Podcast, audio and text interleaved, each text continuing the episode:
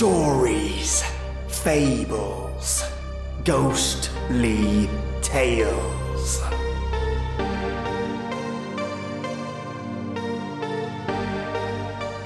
Welcome, lovely listeners. Is your day excruciatingly boring? Perhaps you need a pickup. Let me arm you with a sword and shield to block and slay your boredom monster. Today I have for you a finale of Family Knows Best by Chawn Corrales, and another story titled Inside Molly's Head by yet another listener, Asmma. Every day I get new stories, and every day I'm that bit happier at how talented my listeners are.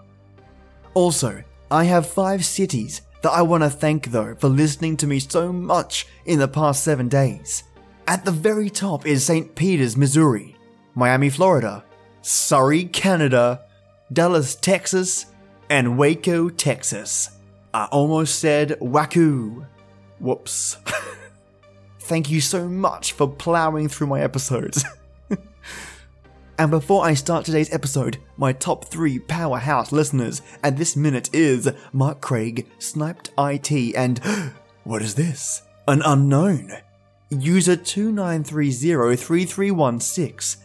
If you change your name, mate, I'll give you another shout out. Thank you and all of you awesome listeners out there right now. So turn off your lights, turn up the sound, and get ready for something different.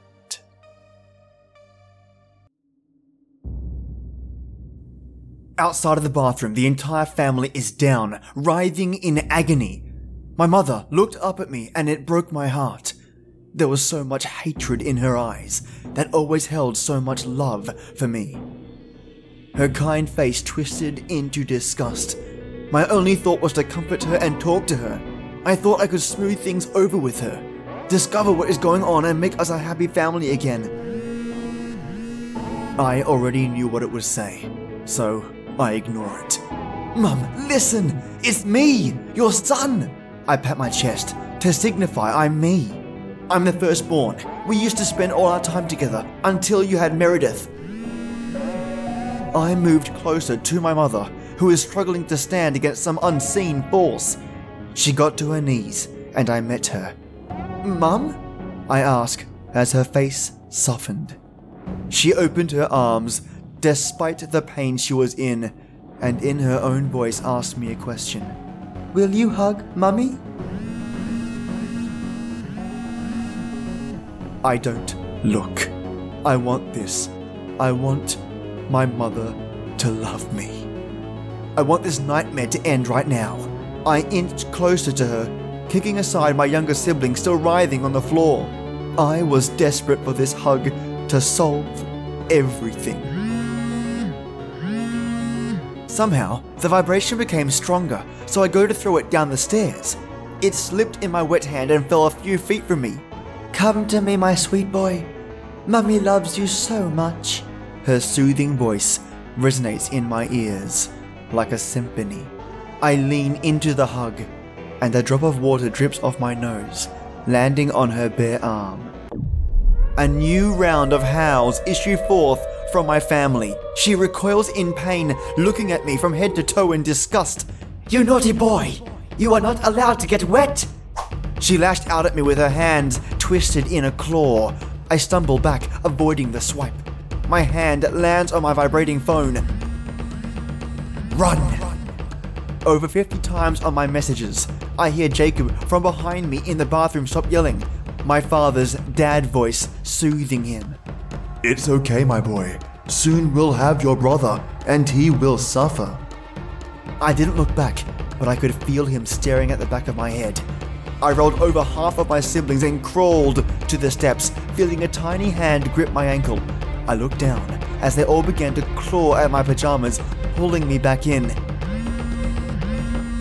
I ripped my pants off and rolled down the stairs in a heap, hitting the ground hard. For a long moment, I saw stars. When my vision cleared, I was already up and moving out the kitchen. I look down. Get out the front door! It warned. My hand was on the back door handle. My heart was pumping so hard at the sound of my family rushing down the stairs. There was no way I could make it. I would have to go out the back. I glance. Keys. All of a sudden, the front door made sense. I whip around in time to see them halfway down the stairs. Michael was the first to reach the kitchen door. I loved him the most, but I lowered my shoulder and crashed into his frail form. He fell back, tangling the others up, giving me time to reach the front door. Locks I had used for years became a Rubik's Cube that I couldn't solve. My hands shook out of control so much that I couldn't twist the handle. My father's voice from the top of the pile called out to me in the crazed, lilting voice Don't you dare take my car, young man! You are not even on our insurance, and the rates are going to kill us! Desperation filled his voice, spurring me on enough to unlock the door. I slipped out into a gut punch of freezing air. Pantless and keys in hand, I ran to the Volvo and started it up on the first try. I was bound to get lucky. I tell myself, hoping my luck holds.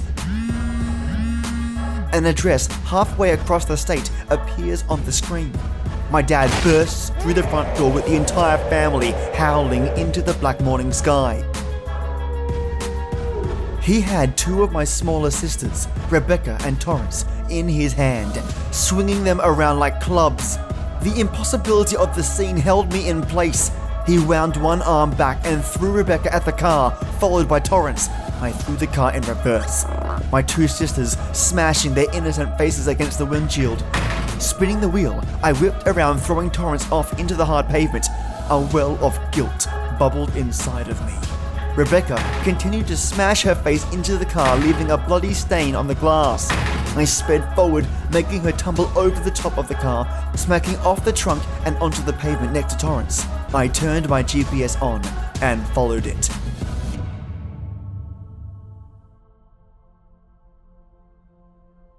I began to turn through roads I had never been down before to a mystery destination in the country. I look at my GPS. The waypoint on the screen was smack dab in the middle of nowhere. Speeding through the neighborhood, I began to notice things I'd never seen before. Every house seems more sinister in the darkness of the early morning. Their well manicured lawns with lawn animals seemed ominous against the light of my car. It's as if they are watching me flee. My adrenaline filled mind is kicking my impossible fears into overdrive.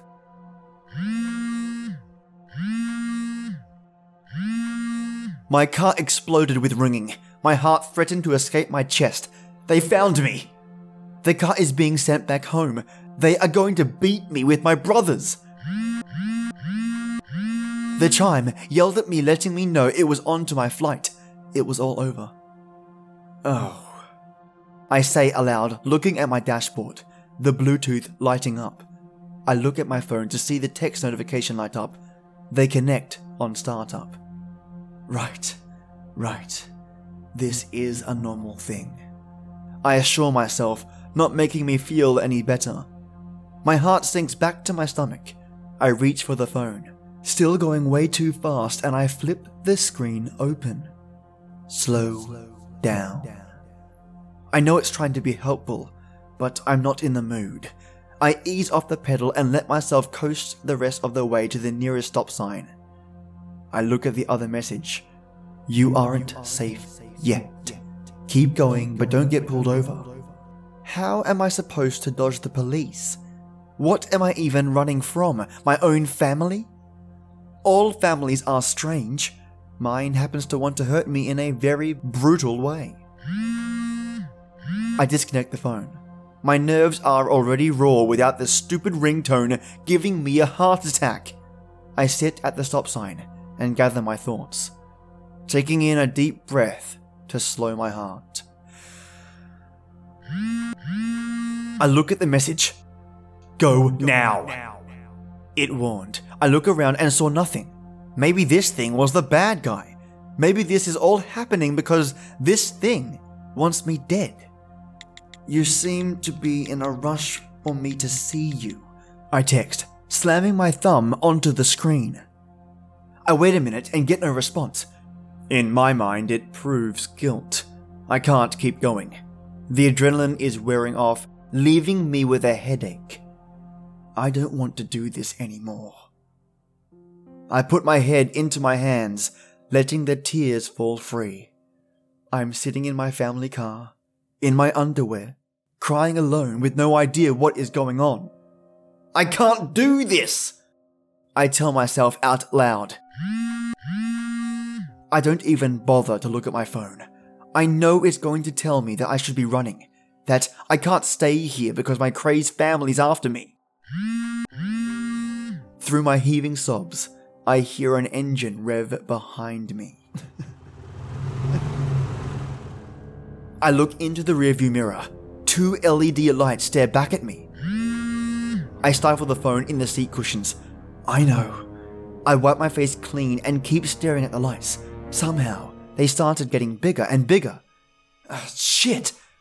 I slam on the gas, adrenaline pumping through me again, giving me renewed energy. I forgot where the GPS was taking me, so I fish around for the phone, desperate to get away while not getting lost.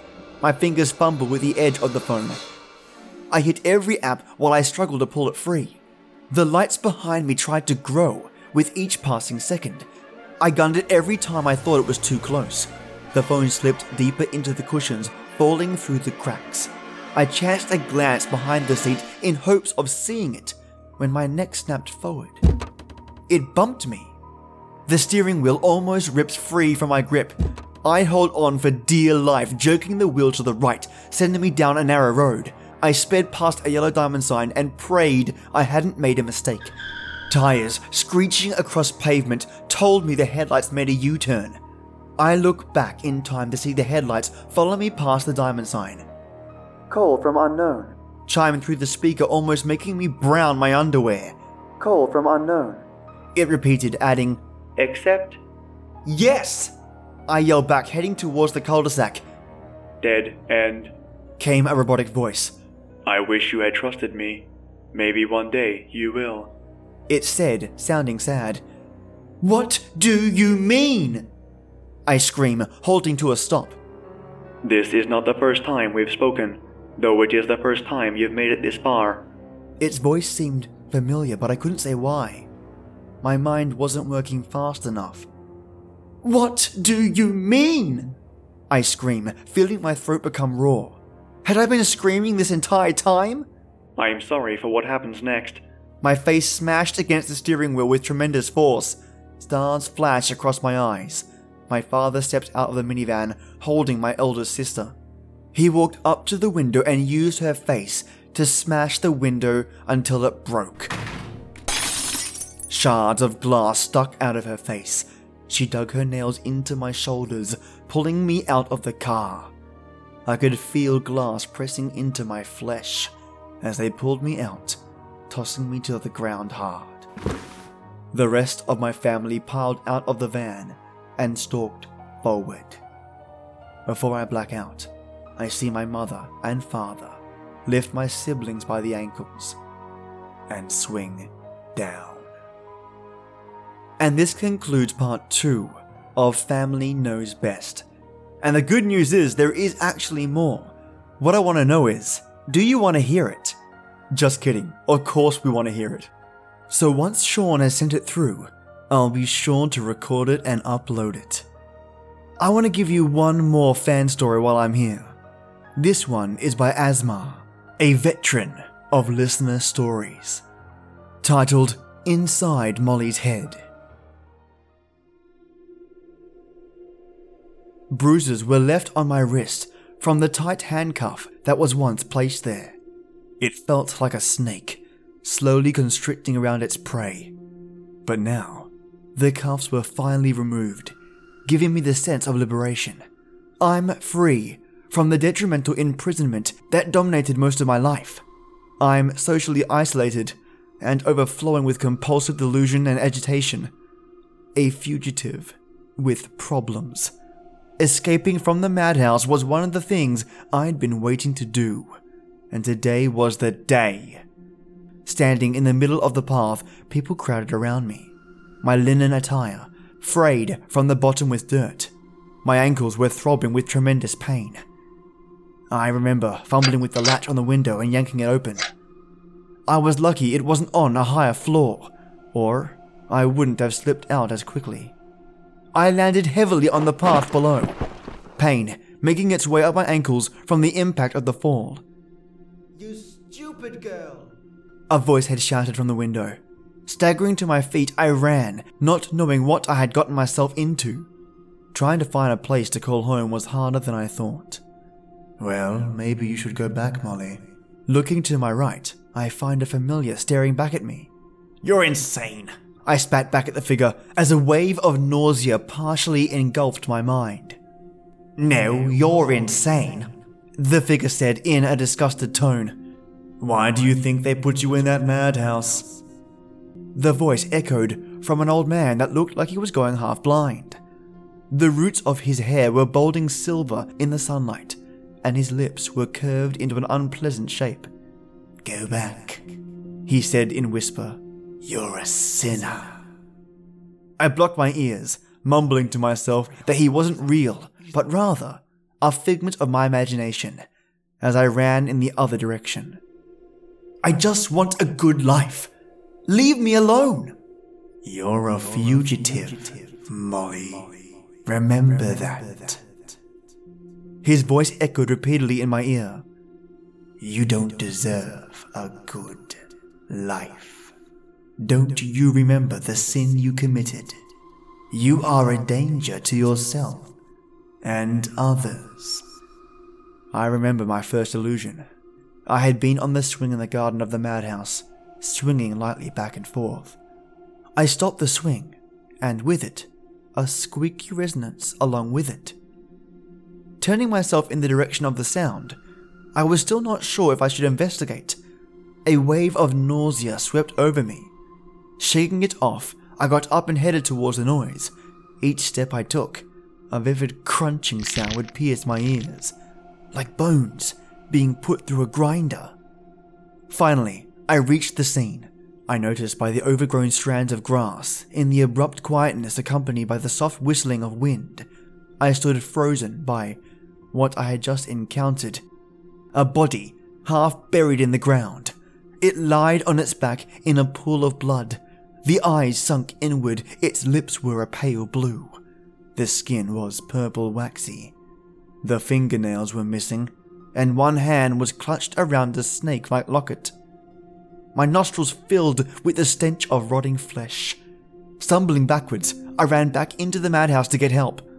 Dragging one of the workers back to the body, all they responded with was, There's nothing there, Molly. How about we get you back inside? Trudging along for what seemed like hours, or maybe only minutes, I felt something sleek on my hands. Looking down, my palms facing the starry sky, I recognized the familiar sight of blood, hardening in fear, trying to whip the evidence away. That girl's blood is on your hands, Molly. A voice rang. You killed her. It was you. No, no, no! Go away! Leave me alone! Running across the road, a bright light blinds me. I lay still on the ground, pain invading my body. It's funny how the voices you've lived with your whole life suddenly disappear. Good night, Molly. Echoed the voice one last time as the starry night faded away.